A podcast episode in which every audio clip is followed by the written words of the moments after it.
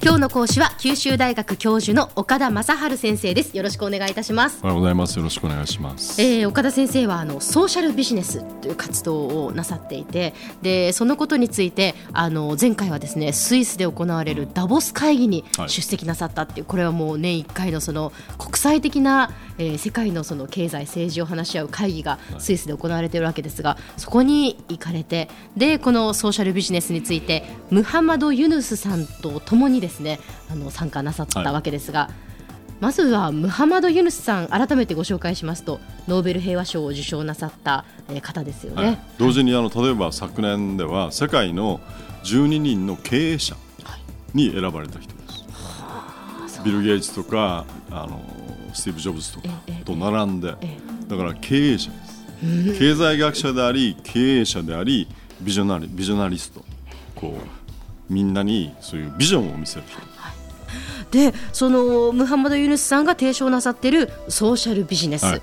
でこのソーシャルビジネスっていうのは社会的にその意味のある価値のあるというか有意義なことに対して起業をする、問題を解決社会の問題を解はいはいはい。社会的な問題を解決する。そうですだから例えばグラミン銀行の場合は、バングラデシュという国の貧困という問題を解決するというソーシャルビジネス。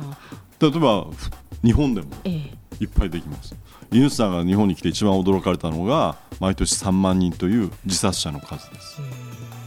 なんでこんな裕福な国で毎年3万人も自分で自分の命を絶つんだと。あるいは独居老人の問題もそうですしあるいはそれこそいじめの問題もそうですしいろんな社会的な問題がある。そこには必ずソーシャルビジネスができます。だから何か社会貢献とか国際貢献的にソーシャルビジネスを捉えられるんですけども実はそうじゃなくて自分の街自分の身近なところからソーシャルビジネスを誰でも始められます。ですね。でそのダボス会議ではユヌスさんはその講演を行ったりそのパネルディスカッションを行ったりっていうことだそうですけどねはい。そのソーシャルビジネスがどういうものなのかっていうのをご紹介するわけそうです。すはい。例えば今回初めてユヌスさんと一緒にカバン持ちでダボス会議行きましたけど、え。もうスケジュールはもう分刻みです。でどういう人と会うかというと本当にあの世界のトップトップの VIP だからあのヘンリー・キッシンジャーとかジミー・ソロスとかあるいはビル・ゲイツとかあるいはジェフリー・サックスとかあるいはあのウィキペディアを作ったジミー・ウェルスとか。そういうあの世界の本当にトップレベルの人がええ。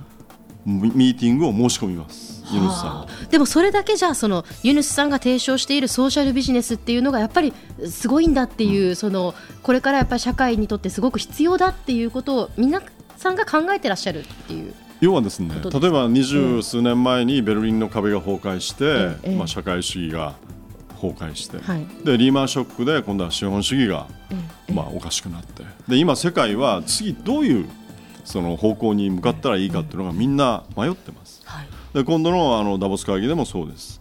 えその弾力性ある活力っていうわけのわからないテーマ。もう結局なんかいろいろ僕もミーティング参加してみるとうん。何が一番大事かというとはい。ボトムアップ。ボトムアップ底上げってことですか？そう。要は市民一人一人個人個人がええ。そういうそのちこの地球ちっちゃい地球のためにはい。何かをやる。そこが一番必要だと。じゃあどういうふうな方向でやるんだと。言った時にはい。方向性がわからない。でそれを示してくれてるのが少なくとも一つ示してくれるのがあるとすればユヌスさんのソーシャルビジネス。それでそういう世界の要人たちがユヌスさんに話を聞くということになっています。でもあの日本の delegation の数今年73人だったんですよ。はい。僕はもちろんカウントされてないですけど。で今回ユヌスさんと会った韓国の SK グループの会長がいるんですけども、チェイ会長が、えで彼とのミーティング one to one これも one to one ですけど、でその時に彼が話してたのは SK グループだけではい。55人です。そうですか、だから本当になんかああいう場に行くと日本のそういうこう存在感っていうのはあ本当に問題だなその世界の中での日本のはい。存在感っていうことですよね、です。国際的な場においての。でもそういうやっぱりその人数今人数だけのお話ですけどそれやっぱりこ国力というか国の力ともやっぱ関係してくるういう、ん。いや必ずしもそうじゃないと思いますよ。やっぱりあの実はソーシャルビジネスっていうのは、え。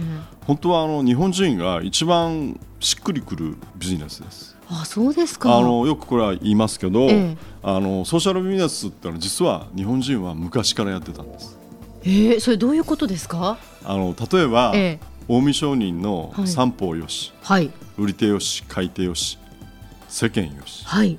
この発想もソーシャルビジネス、それから一番鋭くついてるのが二宮尊徳ほう。の道徳なき経済は犯罪である経済なき道徳は寝言である。だからユヌスさんのソーシャルビジネスっていうのは道徳のある経済であり経済のある道徳です。だから僕はいつもユヌスさんにごめんなさいって言うんですよ。日本が先でした ユヌスさんいつも笑ってますけど。へえあでも日本が先であるにもかかわらず、ん。今じゃあ日本その、ね、人たちがじゃあそういう思いを持ってやってるかっていう。忘れてしまったんですよ。あの明治維新と戦後で資本主義が入ってきて西洋化と資本主義の中でいつの間にか経済市場主義のこういうビジネスはい。が当たり前と思ってしまった。大企業の人たちはみんなそうです。1円でも多く稼がないかんという経営者ばっかりだそういう経済市場主義オンリーになってしまった日本ですけどももともとの我々持ってる DNA はそうじゃなかった。ユヌスさんの、まあ、カタカナですけどもソーシャルビジネスは、本当に日本人がもともとやってた仕事のやり方ー商売のやり方です。困ってる人のために何かそのこういうものがあったらいいんじゃないかっていう。でそれが結果としてビジネスとしてもきちんと成り立つっていう、そう。いうことが。そうです。その社会問題を解決するとええいうビジネスをやりましょうと。なるほどそれがソーシャルビジネスそなんですねうそれをユヌスさんはダボスで訴えてますし、まあ、そのユヌスさんのやっぱりダボスでの存在感を見て僕も本当にそれをこう進めていかなきゃいけないしそれをこの日本からええええ逆に日本で日本からやれればなと思います。わかりました。えー今日は九州大学の岡田正治先生に、えーダボス会議でのユヌスさんが提唱したソーシャルビジネスについてお話を伺いました。どうもありがとうございました。ありがとうございました。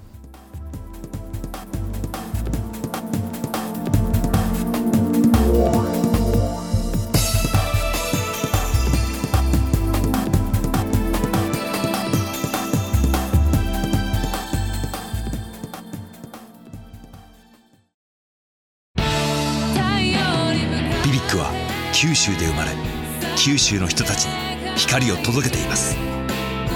九州のお客様が光り輝くように。それが QTnet の変わらない思いです。